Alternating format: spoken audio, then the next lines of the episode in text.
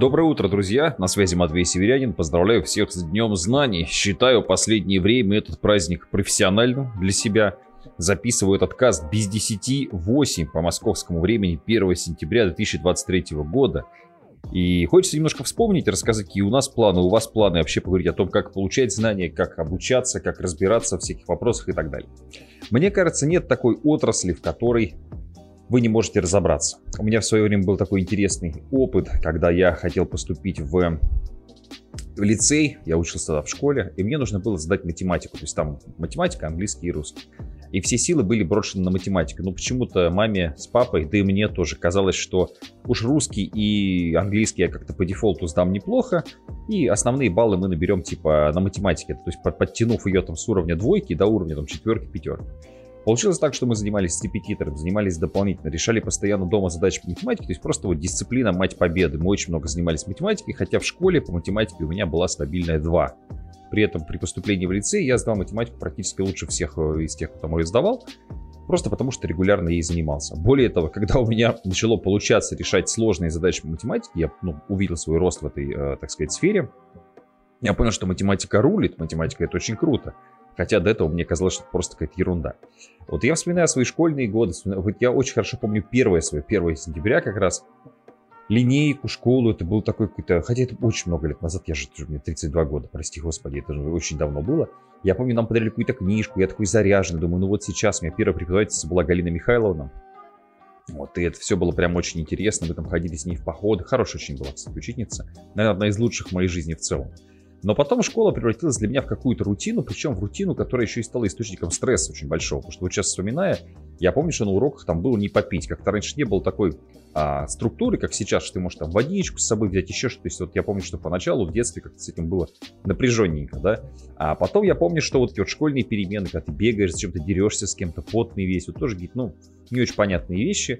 Вот. Ну и в целом вся эта школьная система, она, мне кажется, была то есть, такая глубоко, глубоко неправильная, да, начиная от тех парт, на которых мы сидели, стульев, на которых мы ломали спины. То есть вот для чего это все было? В школе была еще одна глупая традиция. Мы все время вытирали черточки. У нас почему-то, я даже не знаю, я сейчас даже не видел уже такого, что такое было. Был какой-то линолеум, на котором обувь почему-то оставляла следы вот, черные.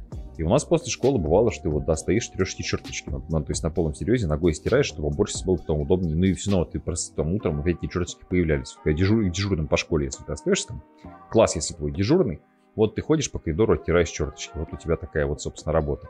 Я вообще, это как будто из, из какого-то другого мира сейчас воспоминания у меня, но тем не менее вот такое было. Я, я в этом жил.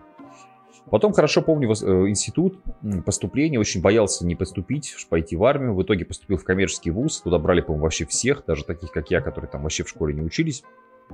Э, и, собственно, в этом коммерческом институте, ну, я, в общем, 1 э, сентября помню хорошо, я еду на троллейбусе, какие-то ребята, пустынные улицы, сентябрь, Киров. Тогда я учился в Иркуте в школе, а в институт я уже в Кирове поступил. Вот девочки, мальчики. И у меня опять вот это был заряд такой, я очень хорошо учился первый семестр а потом забил, потому что тоже, опять же, не видел никакого смысла. То есть знание должно быть применимо.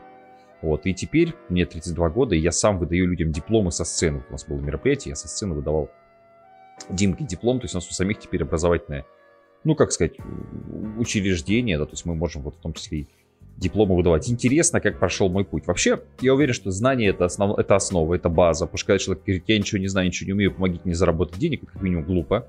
Потому что для того, чтобы что-то у тебя получалось, тебе нужно, соответственно, все-таки, чтобы у тебя какой-то багаж э, был. Чем больше он, тем, соответственно, лучше. Вот. И с точки зрения меня, мне очень сильно помогла информатика. Я с 14 лет в школе, даже чуть поменьше, по-моему, был, узнал, как делать сайты, разобрался в этом, и, собственно, вот с этой темы не слезал никогда и не слез до сих пор.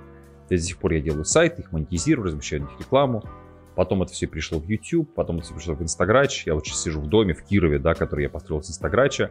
А, баня у меня здесь построена с ТикТока, опять же, просто вот монетизируя свои знания, по сути, да. Дальше, соответственно, здесь у меня вот сейчас я переехал в Казань, купил там дом, который заработал полностью с Телеграма. То есть, ну вот, собственно, интернет, вот это вот IT направление, оно такое было, было выигрышной, хорошей ставкой. Вот, что касается других людей, ну вот я четко вижу, если человек умеет обучаться, разбирается, ему это интересно, ну результаты есть. Если как-то вот что попало, где попало, ничего не знаю, ничего не умею, ну я вот, причем даже это всех профессий касается, и хороших строителей, и хороших врачей, и хороших, там, я не знаю, кого угодно, каменщиков, да, там, юристов. Ну, вот сложно найти. Вчера общались с соседом, тоже сто лет его не видел, он стоматолог, у него клиника своя, он сейчас еще одну открыл, такой интересный мужчина.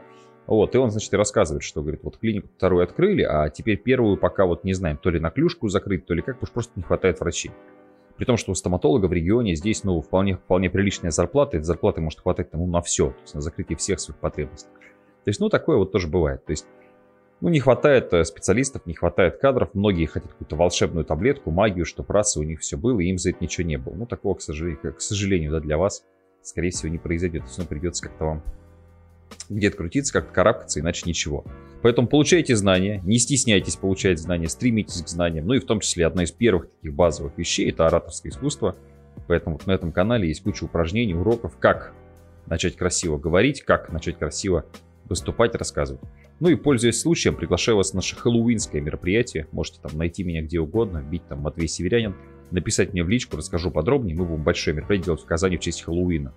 Тут у меня сейчас месяц очень тяжелый, сентябрь, поэтому мы все поотменяли. Ну, был очень тяжелый август, сентябрь такой уж просто нужно немножко передохнуть, но, соответственно, в октябре, в конце октября мы первый раз в жизни будем праздновать Хэллоуин, будем делать это вместе с нами, с вами, с нами. Вот, очень много будет новых знаний, гостей, интересных выступлений. Ну и атмосфера, атмосфера, погрузимся в эту атмосферу. Так что приезжайте э, в Казань, увидимся, получите новые знания, и вам будет интересно и мне. Надеюсь, что у вас все будет хорошо. Счастья, здоровья, радости, удачи, любви, великолепного настроения.